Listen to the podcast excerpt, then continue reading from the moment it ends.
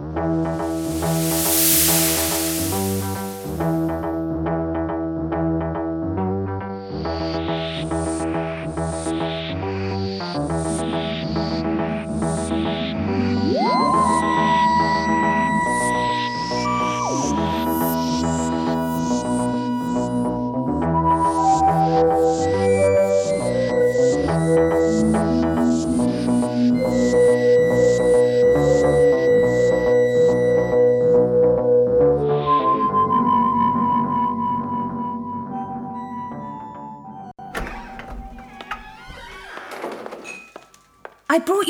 lunch and I thought you might like to read this. Are you asleep? It's past noon. Steven? Your Majesty? I was thinking. What about? People I once knew, ghosts of the past. Gloomy. Let's open the shutters. Let some light in. Better. Oh, this cell has the best view. It can be very distracting. You'd rather be left to your thoughts and your books. I brought you this. Hmm. Certain new observations by the Society for Accounts and Measures. Sounds very improving. There's a transcript of a talk with the doctor. I thought you'd be interested. That thing isn't the doctor. It's a copy of his mind in a jar. A copy that's corrupted. But he guides us. Add light, not noise. That's one of his. Very profound. A lot of people think so. A lot of people can be wrong. You can't be cross at them forever. But who? what are you talking about? Everyone. I'm not cross with anyone. Of course you are. They deposed you. It wasn't like that. You weren't even there. That's what you always say. Well, it's true. So sure and certain, and you weren't even born. The young are all the same. Then tell me what happened. Why aren't you king anymore? It doesn't matter. It was all a long time ago. If it doesn't matter, then there's no reason not to tell me. Don't you owe me that at least? Why should I owe you anything? Because it affects me directly. And because I brought you lunch. Or is it breakfast? When did you last eat? Hmm, it does smell good. You always make fish soup when you want to twist my arm. It works, doesn't it? You said you'd tell me when I came of age. that won't be for a very long. It's your birthday today. Two weeks ago. It's not easy to get up here. They like to keep people away. Or you want to be left alone. You're sulking. Maybe I am. Why shouldn't I? I don't know, do I? Please, tell me. To understand why I was deposed, you need to know something that happened before I was king. When I was with the doctor, the real doctor. When I still travelled in time.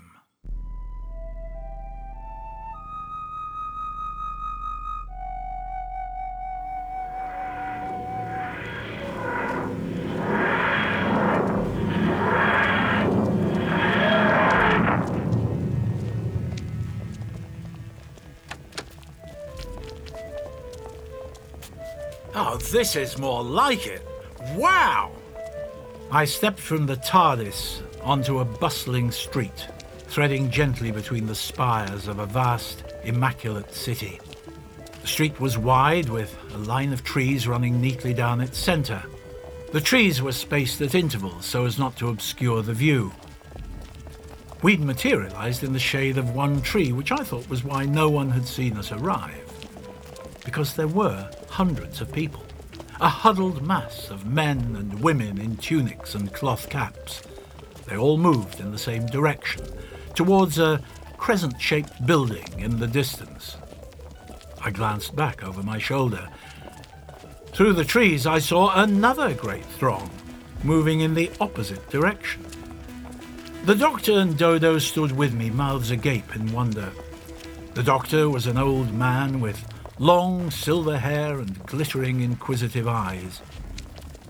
Dodo was a short, elfin girl, not much out of her teens, but she was from the late 20th century when young people seemed to be fearless.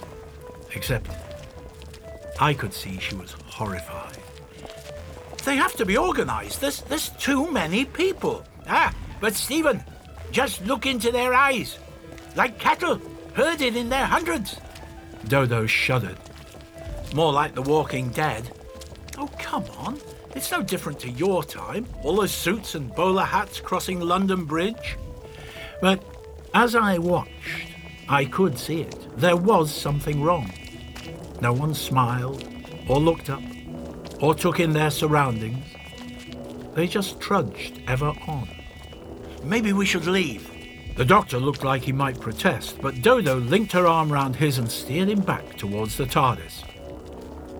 Our path was blocked by two men in tunics and cloth caps. One of them looked the doctor up and down with evident distaste. The doctor stood firm, clutching the lapels of his coat. Are you a politician? My dear fellow, I'm nothing of the sort. Though it's true you're not the first to be so mistaken. I must have a, a statesman-like bearing, don't you think? and yet myself and my companions are among the citizenry, just like you. That didn't impress the man. You aren't in uniform. Our uniforms are in that uh, uh, wardrobe behind you. if you'd just let us pass. He tried to step forward, but the man pushed him back. Everyone's got to be in uniform. I tried to intercede. Please, look, we just arrived here. We, we don't know the rules. The men stared back at me in confusion. Ah, uh, it's all right, Steven. These poor souls can't help it. Their minds are closed to anything outside their experience. Uh, gentlemen, you've done well to notice us. Your superiors will be very pleased. Now, I must report your dedication if you'll please let me use this communication booth he stepped neatly between them and reached out to the door of the TARDIS. But one of the men caught his arm. Unhand me at once! What are you doing? I shall have to report this. Dodo and I tried to help, but we were grabbed by more people in tunics. A whole crowd had gathered around us, blocking the flow of people moving up the street. Steven! Uh, Dodo! Get away while you can! Look, please! He's an old man. He gets odd ideas. What are you going to do with him? One of the men in tunics studied me for a moment. You know the rules. Of, of course I do. I, I just wanted to be sure. The man nodded. You heard what the old man said. He's a subversive, so he will be shot. Dodo started to protest. The man turned to sneer at her. Now, what do we do with you two?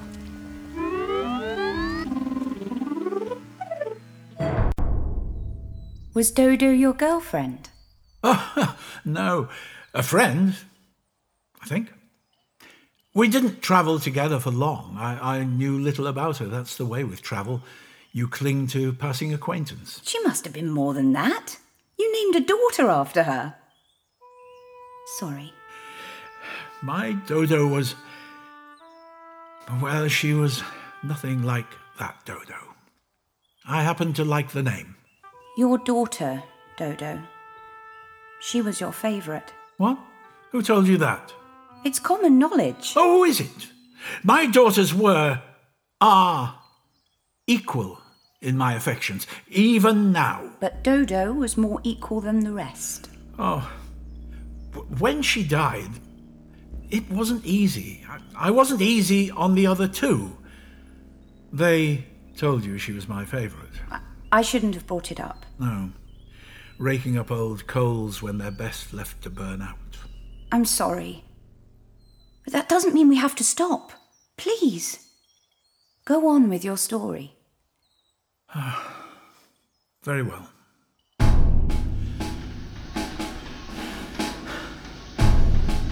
It was like being back in astronaut training. They made me run on a machine and monitored my progress. There were tests of agility, response time, lateral thinking. Then I was back on the treadmill.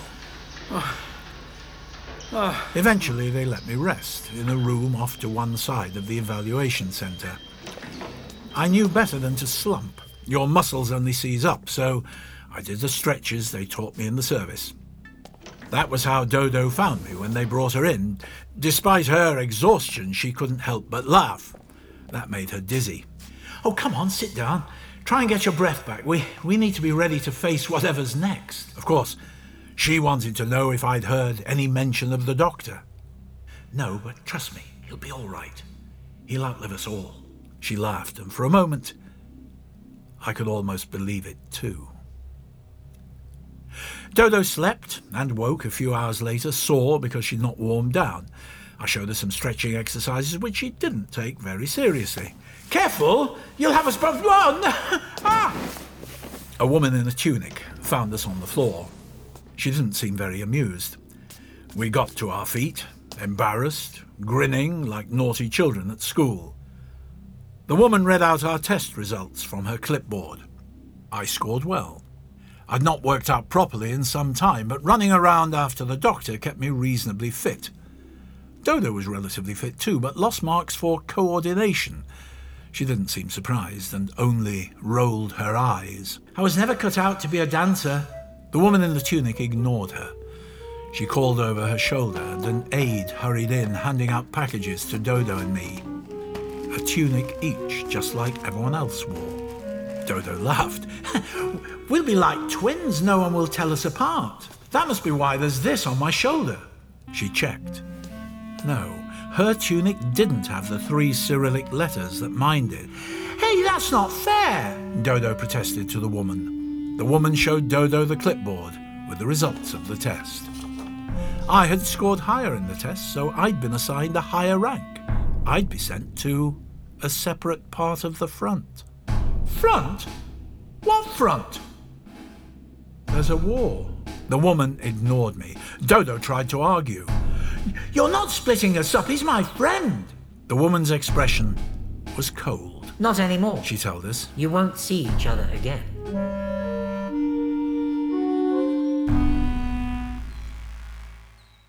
That doesn't make sense. They assigned us by our ability. But they didn't ask who you were how you got there. They didn't care.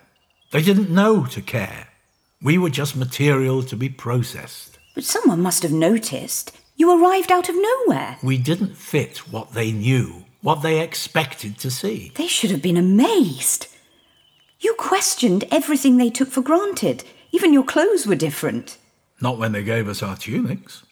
We were assimilated. You could have fought them. I did. If not for the tests, we might have got away, but we were both still exhausted. Besides, there was nowhere to go. They could have shot us both, in the back, on a planet whose name I didn't yet know. But it turned out that a lot of people ran, their own people. It was built into the system. You were allowed to run away once But if people ran, they knew the system was wrong. Maybe. Instinctively. But it didn't help us. They marched me away without a chance to say goodbye to Dodo.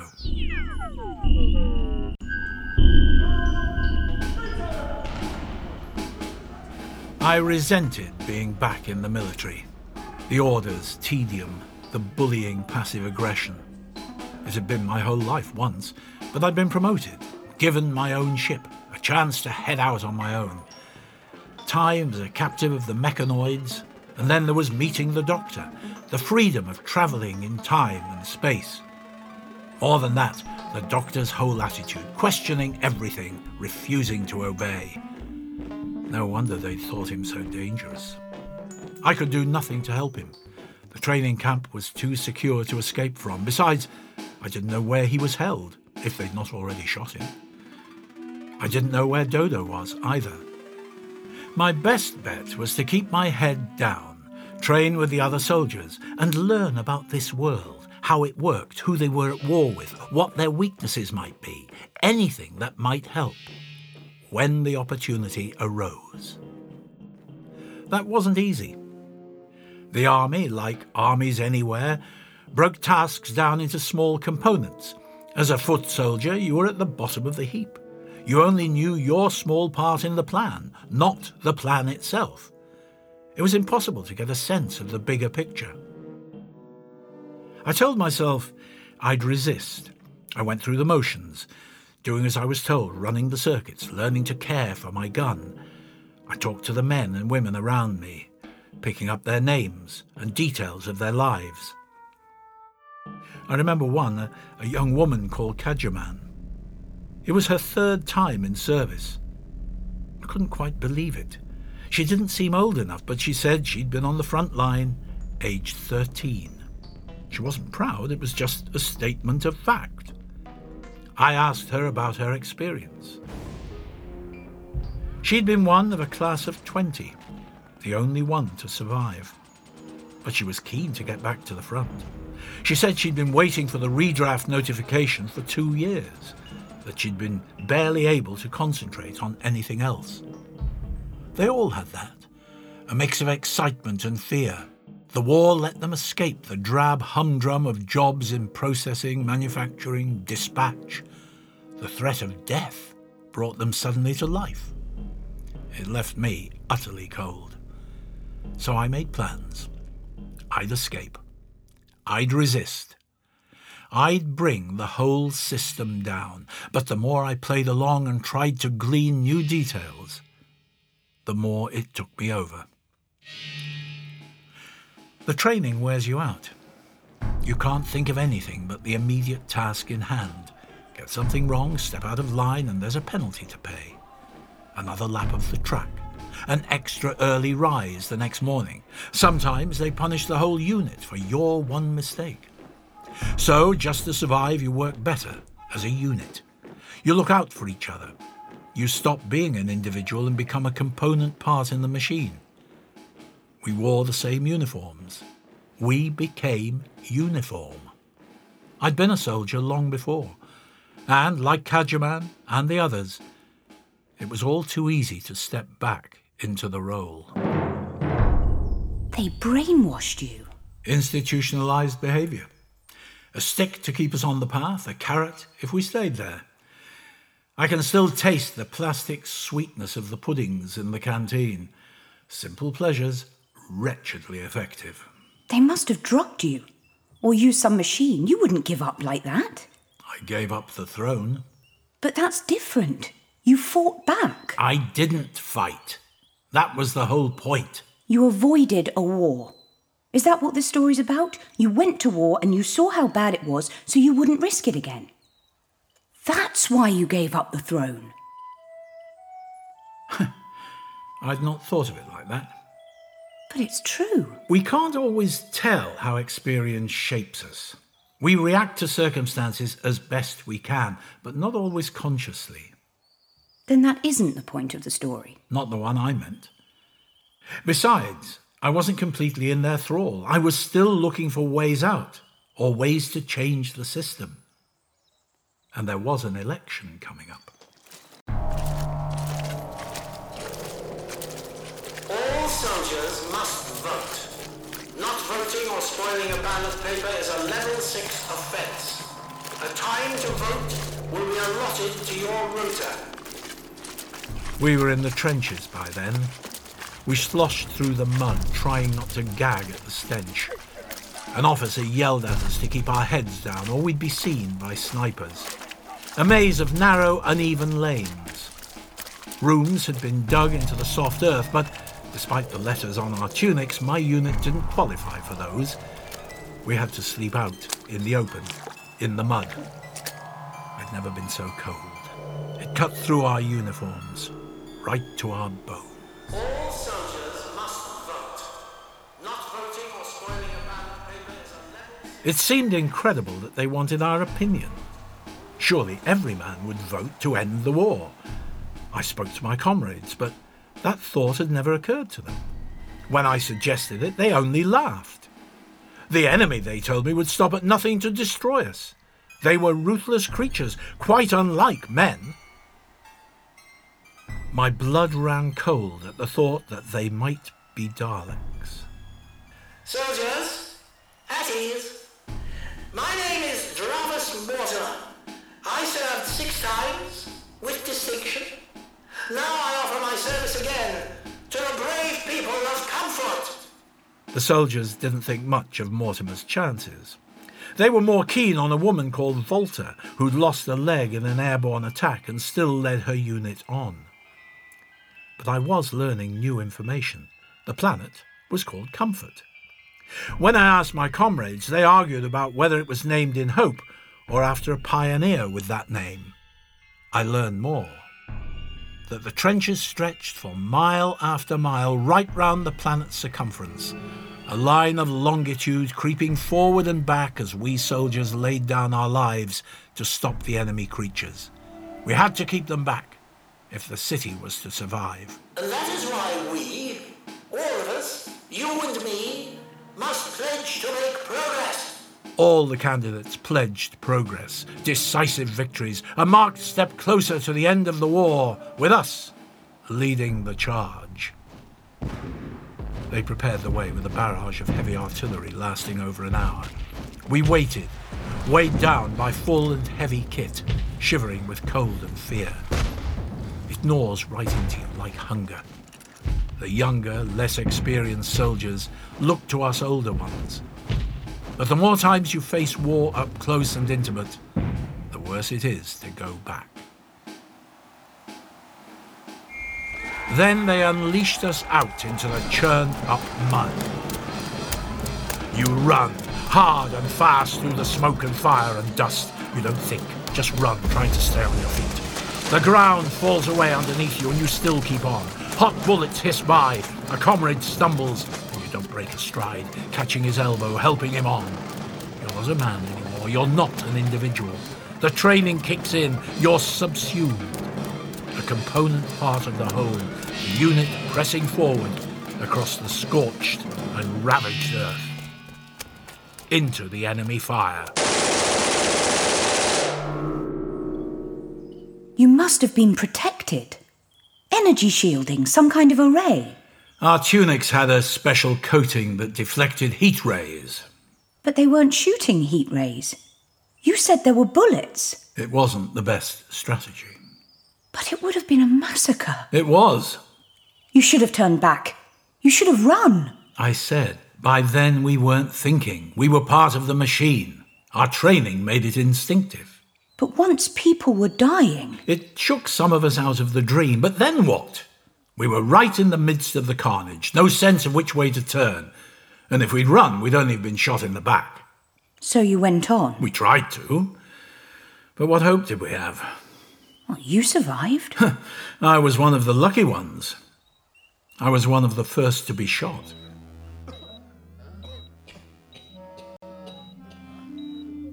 I came to in the field hospital, a kilometre back from the front. For the first few days, I couldn't speak. They had work to do on my throat. but how did I get here? The old surgeon was rushed off his feet and didn't have time to explain. I learnt I'd been dragged back through the mud by a medical robot. A nurse explained that robots were too expensive to risk losing in the field. I'd fallen early, and my unit had long since moved on, drawing the enemy fire with them. I don't know how long I must have lain there in the mud. My friend, Kajaman, all the others, none of them came back. We shall redouble our efforts to win decisive victory. The worst part was the politicians. As I lay convalescing in my hospital bed, I couldn't escape from the broadcasts. It wasn't only me who objected. Patients threw things at the speakers and were then restrained. The worst thing was that the pledges didn't change. The candidates promised new advances, while the wounded kept being brought in. Nurse, nurse, can you tell me, look, how many from my unit made it back? H- how much land did we gain? They couldn't tell me. Such information was classified. They said for the good of the war effort, but the truth cut deep inside me. What my unit had done, what it had cost us, made no difference at all. And the more I recovered, the sooner they would send me back. We are proud to announce a grand new offensive. We shall commit all resources, all available personnel, and we shall send them out to win.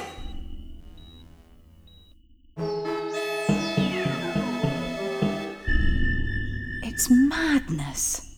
How well do you know your history? I've read what records there are. When I first came here, the elders could see all of time, judge a man's place in history. They knew who the doctor was when you arrived. They studied his wanderings.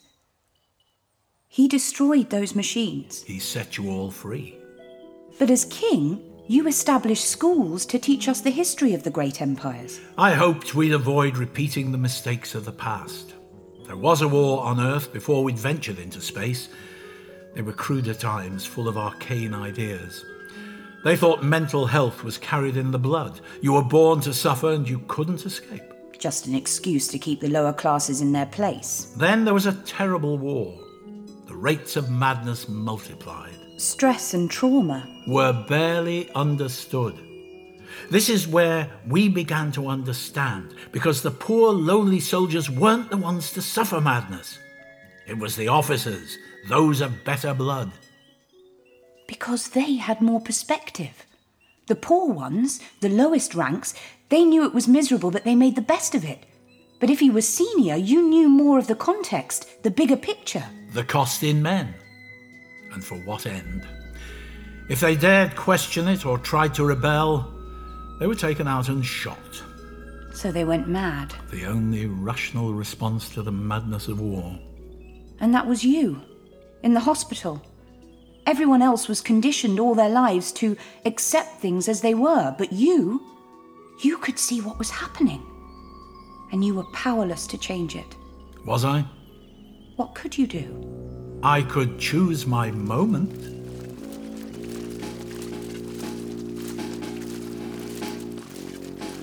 They sent me back to the front. I was somewhere further south, down the line. I think that was a kindness. If they sent me back to the same position, I would have seen that my whole unit had been killed. This way, I could hope that a few of them had made it. At least, I suppose so. The dugouts were slightly better constructed and had gutters on one side of the trench. Otherwise, I might have been back in the same place as before. I hunkered down with my new unit. I was one of a number of replacements for soldiers they'd lost the previous day. We didn't talk, but huddled around an open fire and ate from our food cylinders. I remember their pinched, haunted faces in the firelight. I don't remember their names. I sat with them, but kept myself remote, not part of the machine. They slept, one of the women on watch. There was little to see, cloud obscured the stars. Sometime in the small hours, I got to my feet and stepped round the slumbering bodies. The woman on watch assumed I was off to answer a call of nature. There were other sleeping bodies, and then I turned a corner and had a small section of trench to myself. A ladder lay on its side in the mud. I retrieved it, propped it against the trench wall, and started to climb. Cloud hung low, obscuring the battlefield. I could see only a few tens of meters. The ground was ravaged by years of combat, and my mind conjured movement in the dark and twisted shapes. Enemy creatures, shuffling out of sight. I knew it was my senses playing tricks. The breeze whispered, but the only other thing moving was me. I made so much noise. Every step, every breath seemed to call out my position. But I'd committed myself, venturing out into the open, and I could only press on. The ground was uneven, treacherous underfoot. More than once I slipped. I was sure someone must have heard that enemy snipers were watching me. They were indulging me before they fired. I was good entertainment on an otherwise still night. There were lines of barbed wire. Each snip echoed, and I snagged myself and my tunic on the barbs. I expected other defences too. Sensors for movement and body heat. Any moment. Any moment I'd be seen or heard. The first I'd know of it would be that I was dead. But I made it through. I made it across the battlefield to the enemy trenches. And still no one met me. The trenches were very much like ours, crude, collapsing, affording little protection other than keeping the enemy out of direct sight. I might have mistaken them for the trenches of my own side. And they were occupied by humans. The men and women slept in the mud of the open trench as we did. I stepped carefully over and round them. One of them stirred, opened his eyes to look up at me, then snorted and went back to sleep. So we were not very different. They wore tunics much like ours, but with distinct different colours and insignia. I looked down at my own uniform, caked in mud from my journey across the battlefield. In the dark, the mud had worked as a disguise. I went on, glancing into the darkness of the dugouts as I passed. My plan was to find a senior officer and hope they didn't shoot me out of hand. And then I stopped in my tracks. The sound had come from somewhere up ahead, but I could see no one in the trench ahead. No, there was a glint of light. The barrel of a rifle wavering slightly as it pointed in my direction. A soldier behind it, hidden in a nook, a good concealed position. I raised my hands, but the soldier on watch clearly knew I wasn't on his side. Why didn't he shoot? I felt a sudden anger that he'd prolong the moment. Unless the soldier wasn't sure. I dared to take a step forward. The enemy soldier could see exactly who I was. And that step closer, I could see him too. Not him. Her. It was Dodo.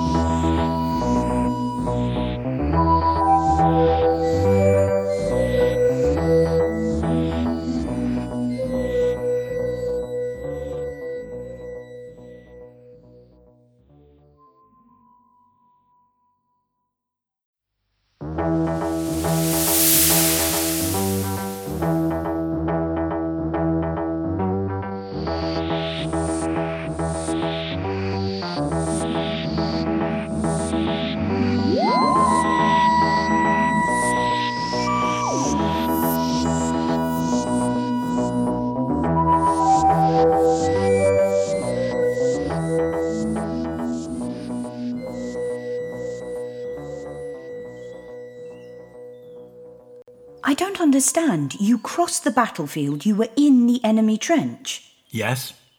but there weren't any creatures, just humans. And Dodo was there, pointing a gun at you. Hmm. Quite the puzzle. She must have switched sides. No. She'd done the same tests as I had, and we'd both been assigned our places. She did the training, put on the uniform they gave her, while looking for her chance to escape. And she did.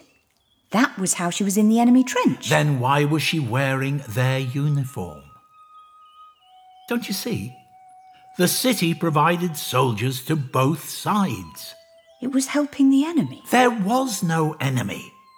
They were at war with themselves. The evaluation they'd done, the tests on Dodo and me, they did that to all their recruits to ensure both sides would be equal. So no side would have the advantage. So the war could never be won. I couldn't believe it either. But why? Who benefits from a never ending war? Dodo only shrugged. Anyone who makes weapons. you mean it's a con? A way of fooling the system so that 2 plus 2 equals 8? Dodo laughed. That's economics.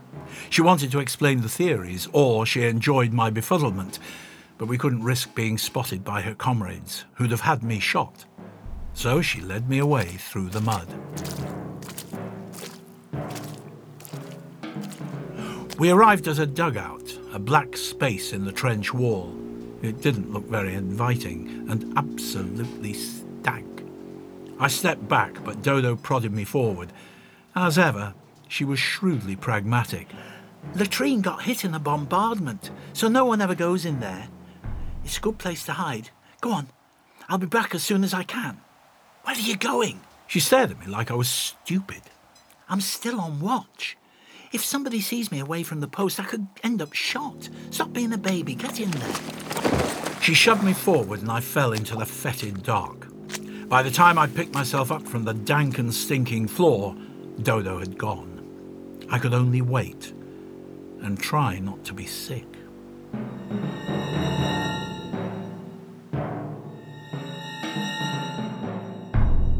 I don't know how long I had to wait there. Sometimes, even now, I can smell it. I can feel the animal panic, the need to flee from the dark, though it meant certain death. But I waited. And waited. And then.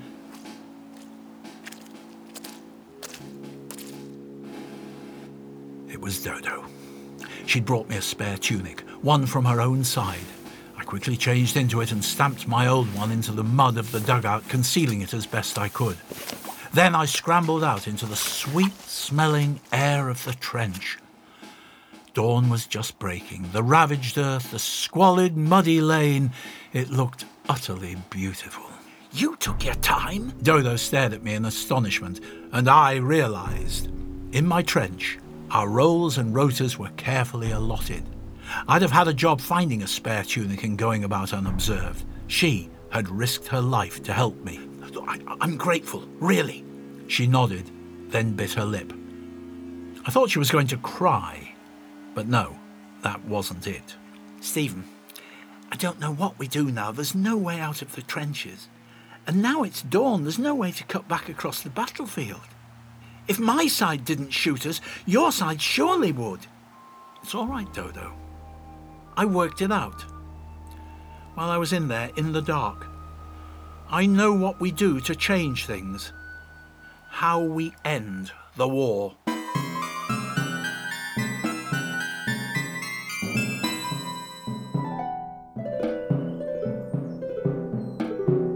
You informed Dodo's commanding officers, told them what was really going on. And what do you think they'd have done? They wouldn't have known who you were. You'd have been shot. No one asked who I was. So many soldiers passed through those trenches, one more didn't worry them. And I was wearing the right uniform. Then why didn't you report what you knew? They'd have investigated. Just checking the supply lines, they'd quickly have seen that they lost half their personnel to the enemy. You think they would have got permission to see those numbers? If they were senior enough. Would we have got permission to speak to anyone that senior? So what did you do? I thought you were meant to be smart. I am! Then it should be obvious. There was only one person who could stop the war. The doctor. Don't jump ahead, and it wasn't him I was thinking of. Then who? Not an individual person, a class. The election! You went to the candidates! You think they would have believed me? But you're on the right lines. What was the only possible way I could change things? Oh, it's almost stupid. That's more or less what Dodo said. You stood for election. The rules were simple. No one was barred from seeking office, but those who received less than 1,000 votes could not stand again. Oh, that was the principle. We asked around among Dodo's comrades and further up the trench, doing the legwork, researching the ground. But no one seemed to know anyone who'd stood in an election. The rumour was that those who failed to get enough votes were seen as a liability. They would not command the respect of a unit in the trenches, so they would be reassigned to roles out of sight of other soldiers, or, the rumours insisted, were given assignments that they would not survive. But I couldn't find anyone who'd even heard of anyone who'd got more than a thousand votes. No one seemed to have met any current politicians before they'd stood for office. It seemed painfully obvious to Dodo and me. The political class who made the rest of us fight had never been in the trenches except when campaigning for votes. Ordinary soldiers might stand for office, but they were never elected. There was a divide, perfectly calibrated to keep the status quo. Those in charge stayed in charge. The rest of us fought and died. So I assumed someone would try to stop me, an ordinary soldier, from standing. I thought it would be more difficult, but at least I'd force them to confront me. Whoever ran things, managing the war, I'd make them take me on. Dodo took me to see her commanding officer, a russet faced man called Irvin. She clearly already knew him. Dodo had a way of getting on with everyone. She explained our plan that I would stand for election. Irvin stared at me in astonishment. Then he started to laugh because he loved the idea of one of his boys being in the limelight.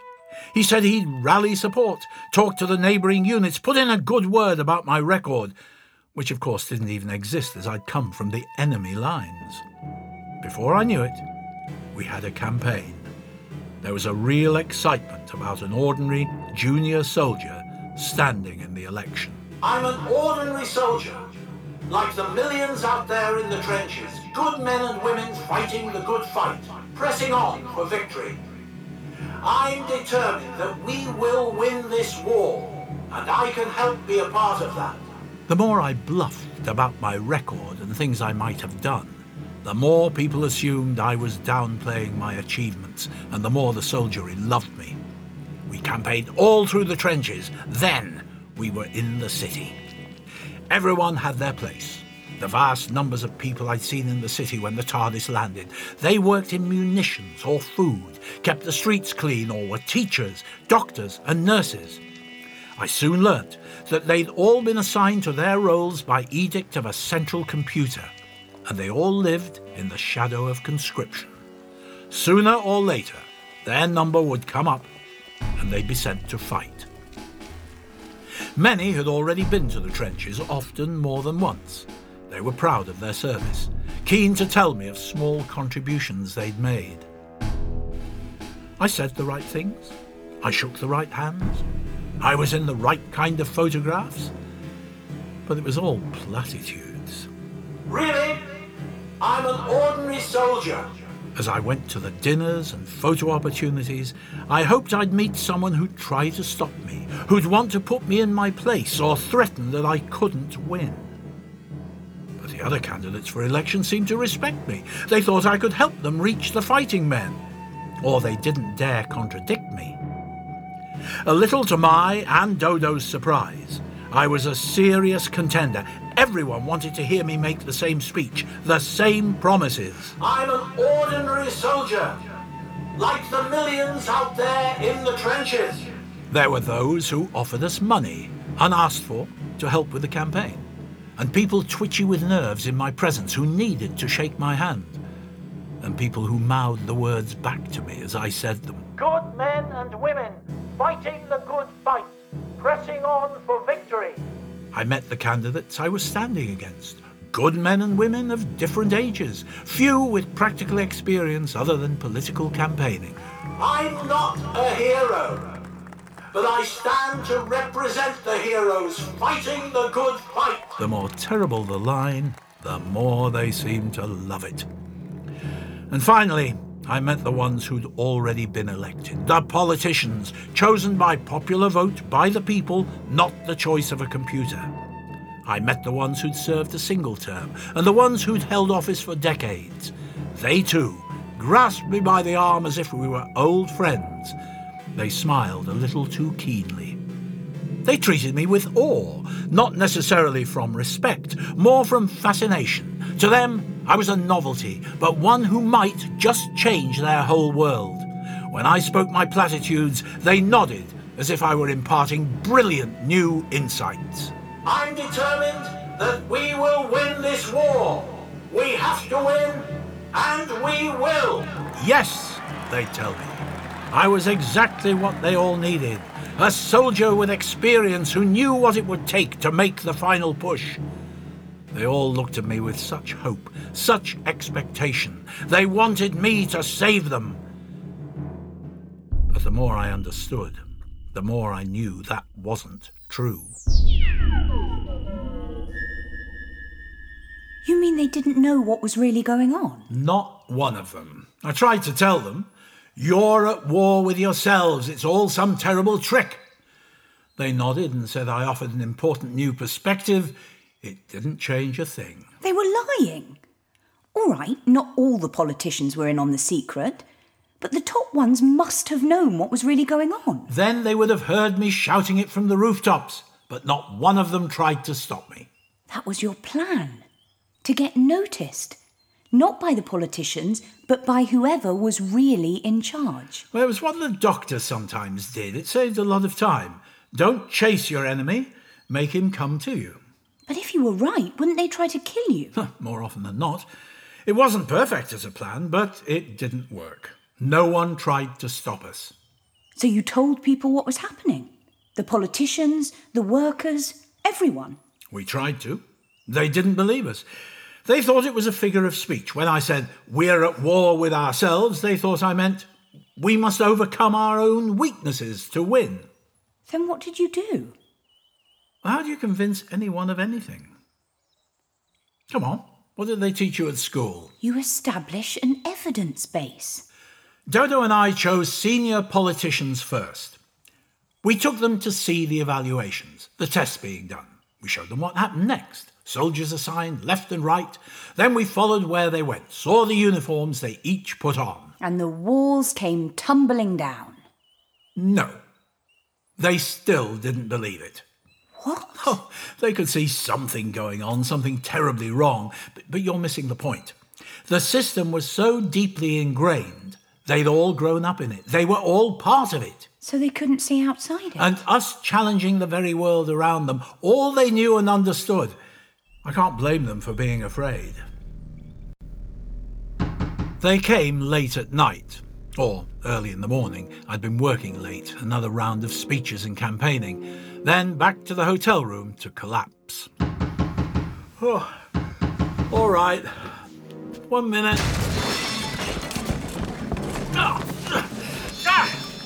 They weren't police. Soldiers, an elite unit. I assumed it was a coup or assassination, but no, I was arrested. Look, what have I done? You've not told me what I've done. I hadn't done anything. It was Dodo. As they bundled me out of the hotel room, she was in the corridor, handcuffed too, and weeping, because it was her fault. They put us in different cells. Dodo! Can you hear me? It'll be all right, whatever you did. We can fix this. But there was no answer. They left me alone till the morning to brood. He didn't tell me his name, he was just my counsel. An officer with scars down one side of his face. He played me the recording.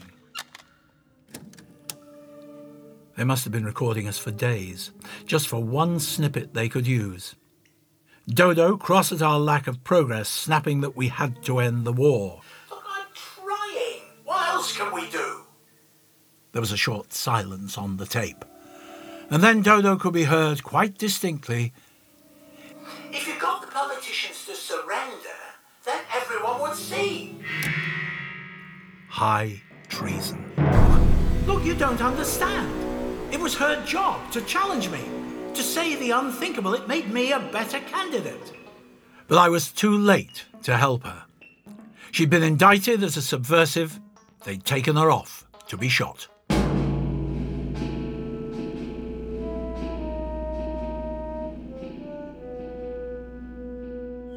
And there was nothing you could do. I still fought them, begged for an appeal. I had to be restrained. It didn't make any difference. I couldn't help Dodo. But they let you go. Oh, the recording was clear. I'd not agreed with her. The prosecution argued that I should have reported what she said, but my counsel said I would have the next morning if I'd had the chance. My enemies had been so keen to arrest me that they saved my life. They must have loved that. Hmm. I like to imagine their faces, but I didn't know who they were. Well, you were right. You provoked them. And what good had it done me? It damaged your election campaign. It annihilated it. what? No one would even acknowledge that I'd ever been a candidate. Irvin, our campaign manager, denied he'd ever set eyes on me. But you had to do something. Dodo. Dodo was dead. You stopped fighting. Hmm, not exactly. I went back to being a soldier. You know what I mean. Dodo died and you stopped fighting. Ah, you don't mean that, Dodo. My daughter. When she died, it was like before.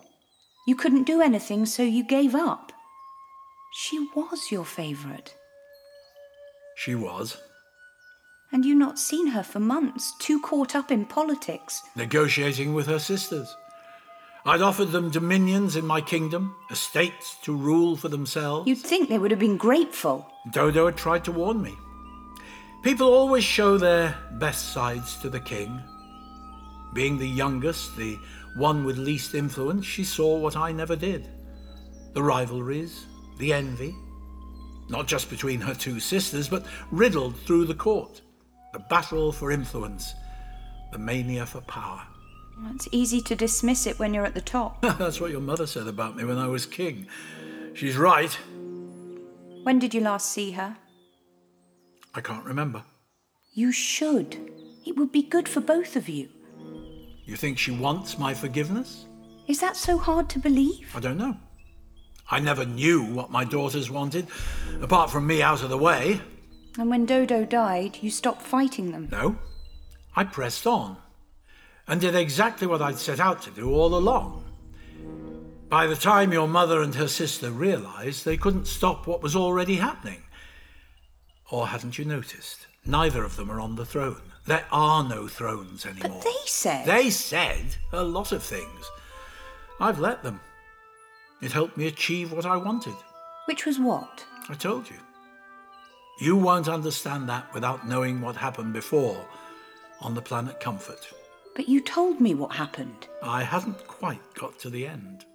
So, do you want to know? Then let's continue.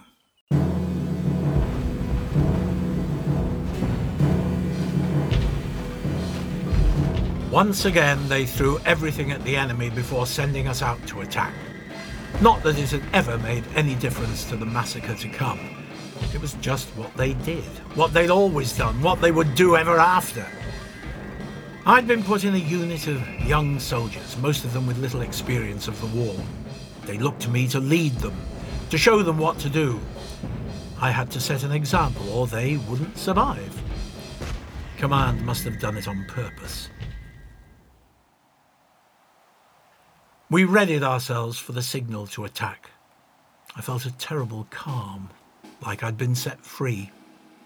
I didn't expect to reach the opposite trenches this time. I didn't expect to survive. But I'd exhausted all other options. There was no way out of the madness of the war but to follow my orders. That meant charging to my death. We waited for the signal. But it didn't come. The young soldiers turned to me as if I'd know the answer. Situation normal. We stand by our positions till the signal comes. But it didn't come. Up the line, we heard soldiers talking, whispering, even laughing. Something was very wrong. And then someone was running through the mud towards us. My soldiers raised their rifles, but I put out my arm. The figure coming towards us wasn't wearing a uniform. She was in her ordinary clothes. Dodo. She threw her arms around me and hugged me tight. My soldiers stared in wonder, and I didn't know quite what to do. It didn't seem real. It didn't seem possible. I held on to her she hugged me. But, but how? She grinned up at me, still holding me tight. Hang on, there's going to be an announcement. A serious voice addressed us. I thought I recognized it, one of the senior politicians I'd met. The war is over.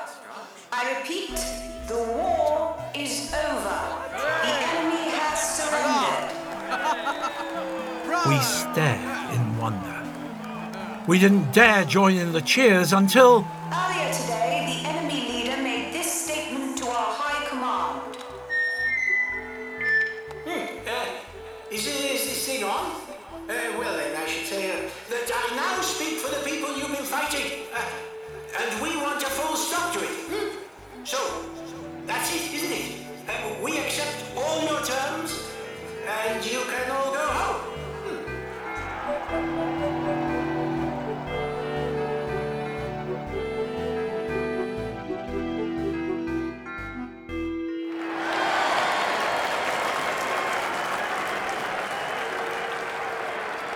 we found him holding court at a party for the politicians. He was quite the celebrity and the hero, the man who'd ended the war to end all wars.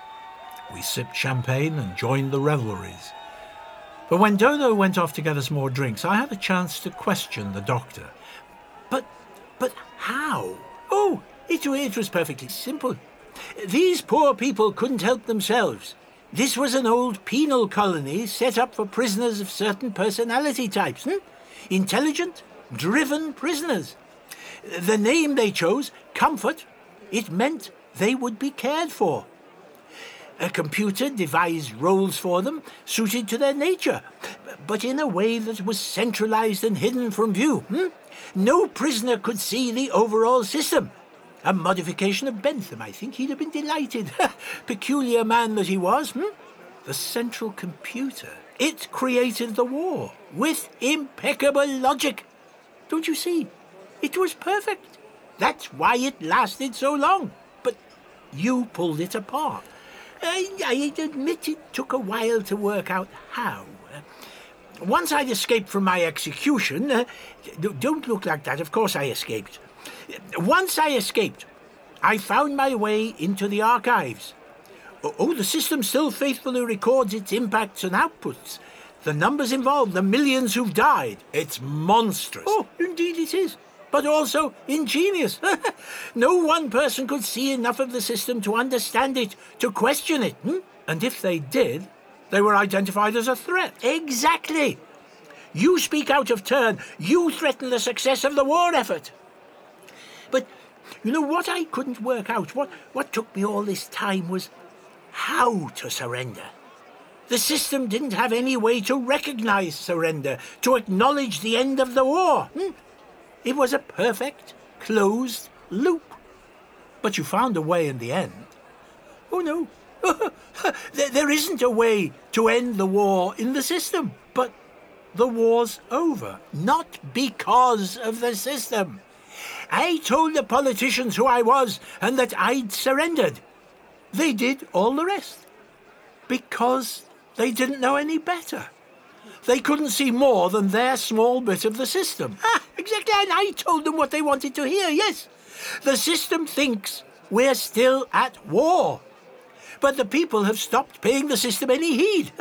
Now, we'll prod them in the right direction so they start to dismantle it. You and Dodo can help. Let, let me introduce you to some people. We spoke to people. We helped them make plans. And then the doctor told us it was time we left them to sort it out for themselves. We'd done all we could. But, Doctor, we can't just leave them now. Their whole way of life's been overturned in an instant. They hardly know where to begin, and all they know is war. Eh, I know, my boy. But it's not our struggle anymore. We cannot get involved. hmm?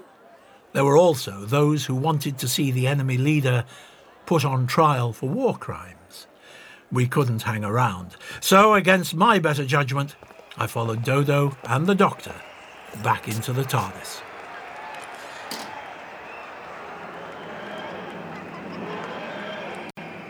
Against your better judgment. Those people needed our help. We were responsible. We changed everything. And now we were running away. Who knew how they might end up? It had happened before. We thought we'd help the humans escaping from the ruin of Earth, but because of us, the monoids took over. And I've been thinking, anyway, because of the rocket men, because of other things. If you want to make a lasting difference, you can't just leave after one night. So when you came here, you offered to stay, to help rebuild our society. A life's work. It was the challenge I'd been looking for. I think the doctor knew that. But you failed. We deposed you. I said, a life's work. It's what you planned all along. Self governance, meritocracy, a fair system for everyone, without any need of kings. That's what comfort taught me. Your reforms, they made people see they didn't need you. They took power for themselves. And I stepped out of their way. You've got along pretty well without me. Now, it's not a perfect system. There are still arguments. That's probably healthy. But your daughters. Dodo understood what I was trying to achieve. Your mother and Rayleigh, they weren't so keen. Well, they saw you dishing out powers to other people. Squandering their inheritance. Do you think it would have made your mother happy if she'd been made queen? She'd have fought with Rayleigh. One of them would have lost. She says she can be proud now. Everything she has, she worked for. But she still thinks I was wrong. She can't understand why you just walked away. At first, just to get out from under people's feet. Was no good giving up power if people only asked me what they should do next. I had to let them stand on their own feet. And then, the longer I left it, the harder it was to come back. There are still those who want my advice, as if I know how to do things any better than they do. Best to keep away. So you're trapped up here? That's why you call this your cell. Well, the word can mean something else. Once with the doctor, I visited a thing called a monastery. They were meant to be communities of thinkers devoted to their rituals, copying out books so that knowledge might live on. But you're not copying out books. I'm writing one. More than one. What I saw, what I learnt at school, what I used to take for granted. All the history in my head before it's lost. But why? We'll get the machines working again. We'll be able to see all of space and time. They've been promising that since long before you were born. Besides, it keeps me busy, stops me being tempted to return. But you should. We need you. That's the whole point. You don't need a king. I understand that. I agree. That's exactly why we need you. Someone else wants the throne. Your mother? No, and not my aunt either. But it is someone you know. That thing in the jar? The doctor. It's not the doctor. A twisted copy of his mind. Well, whatever it is, people heed what it says. It's helped them. Us. A lot of us. It's wiser than anyone else. It's a mistake. An abomination. So you say.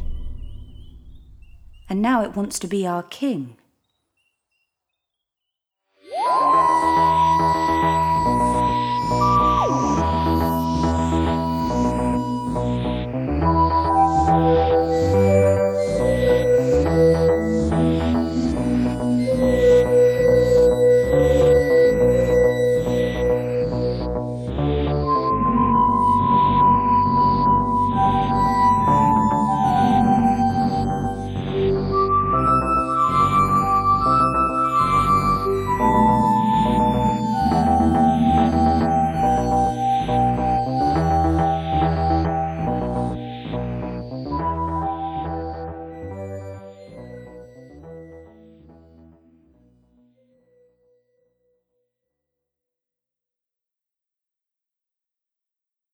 Hello, I'm David Richardson. I'm the producer of the Companion Chronicles. And I'm Simon Guerrier. I have written more Companion Chronicles than anybody else because I'm best. Have you? I think so, yeah. I've done like loads of them. I wish I'd known that because I would then have got Johnny Morris to write a lot more just to beat you. Yeah, thanks. Um, so we're here today, and this is the last recording Yeah. of the Companion Chronicles, isn't it? It's the last of this series. Yeah, you must really dislike me. This is Yeah. mine. This is the thing I can do. Yeah, it's it's weird. Well, you tell me why why aren't you doing any more? Well, first of all, I should say this. Although this is the last recording, it's not the last one to be released. So there are a few more further down the line. Right. Um, I think uh, following this, there is The Elixir of Doom by Paul Magrs, and there is Second Chances by John Dorney. Oh, I've read that one. That's really good. I, I like that one. Outstanding, isn't it? Um, so yes, but this is the final recording. Um, why are they ending? Because there are a lot of them. We made the decision a few years back to do 12 a year, um, which was a great idea, and it's proved very popular. But it's also meant that there's this huge back catalogue of the Companion Chronicles that a lot of people just say they haven't had chance to catch up with. Right. So we felt that it would be good to stop, take a breather. They might come back. Um, I'd like them to come back. I mean, I'm, I'm, it, it wasn't an easy decision to make because I'm deeply attached to them and very proud of a lot of them. Oh, It's Um, a great format to write for. I really, you Hmm. get into the heads of characters. You can the things you can do with it, as opposed to a full cast play. Just just the sort of intimacy that you can build up. Yeah. I think is very exciting and really satisfying as a writer. You can also break that model. I know I, some people complained at some point because we were moving away from that template occasionally and doing things like the Scorchies episodes and you know There a people who complained about the Scorchies. Yeah, Wow. wow. Well, no, yeah, my feeling is if, if if you've got a format, then it's good to break it occasionally because then you come up with things that are quite marvellous and different. Um, but yes, I've got lots of favourites. What are your favourites in the Companion Chronicles? Gosh, loads of them. I love The Last Post by James Goss. Uh, I also hate it because it's such a brilliant idea that I wish I'd thought of it. That was my first thought as soon as I realised what he was doing. I was actually quite angry with myself for not having thought of it. It's such a great idea, and James does it so well. Um, what a brilliant piece of writing. Um, I adore the uh, Mahogany Murders, Andy Lane's Jago and Litefoot. That's very good. Uh, Johnny is The Beautiful People, right from series one. I haven't heard that one. Wow. Oh, it's what a confession. It's great. Oh, also from the early days, Old Soldiers, the Lethbridge Stewart one is really good. I really enjoyed that one. Um, I loved Mother Russia. You did The Suffering with the Jack Reynolds Yes, well done. Good Yeah, save. yeah, I Yeah. love that, which I hadn't heard, but you gave me to so that I could write the Ah. Perpetual Bond, and I, I, I did listen to that, going, "Oh, this is going to be difficult to follow." Hmm.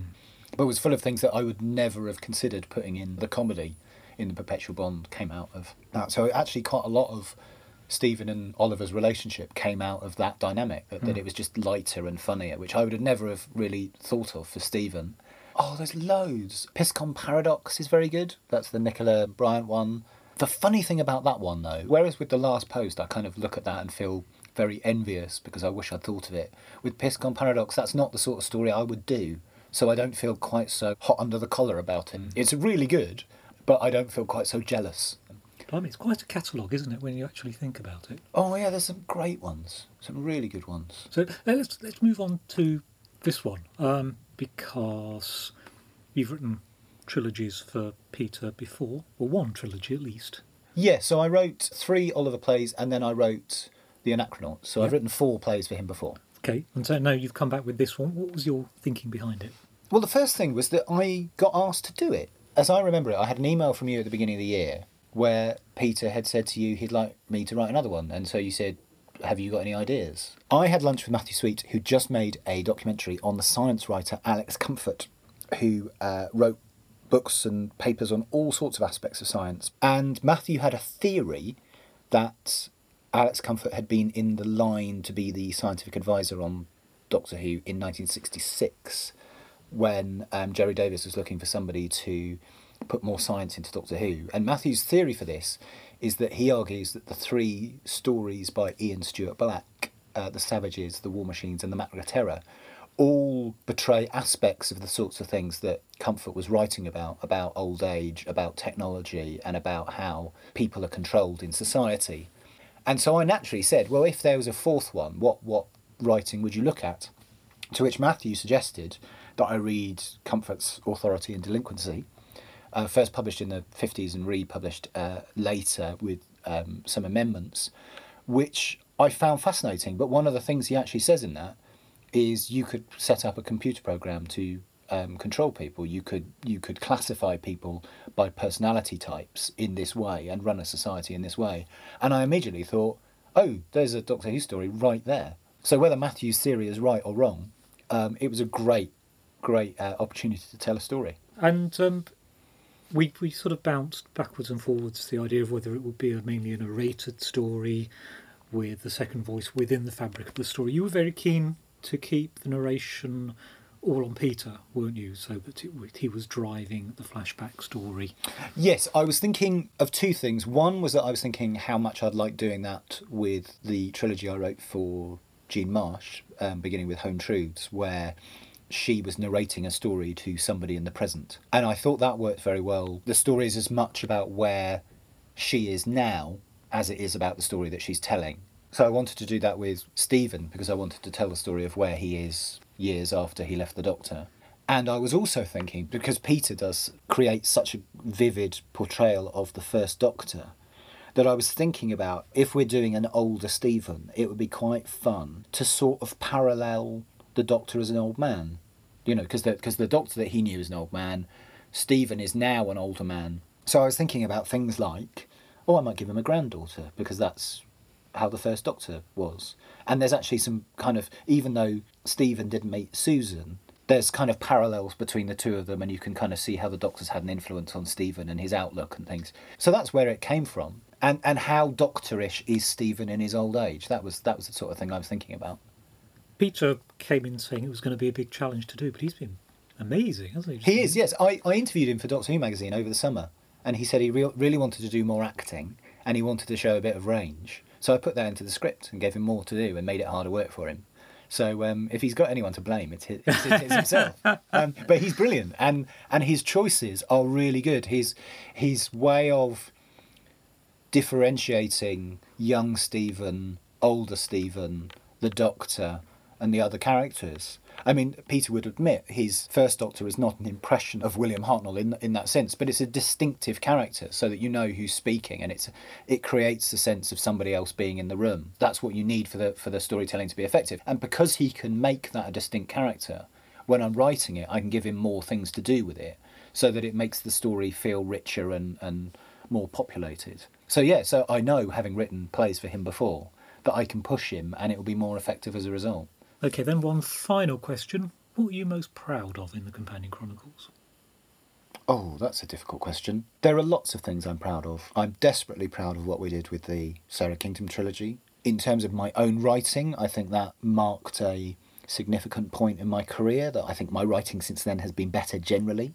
I'm really pleased with the Oliver Harper trilogy. I think the revelation that's in the second one is is something we can all be rather proud of. I think we handle that rather well. And generally, I just think the quality of them is good. I know that's terribly immodest, but I, I think I've actually done quite a good job on them. And I've really enjoyed doing them as well. It's been a really nice thing to work on. Hmm. no, I agree with you. It's been a really nice thing to work on with lovely people. Hmm. So Very everybody involved has been fantastic. So that's goodbye from me. And it's goodbye from him. But you've still got two more to listen to. Goodbye. Goodbye.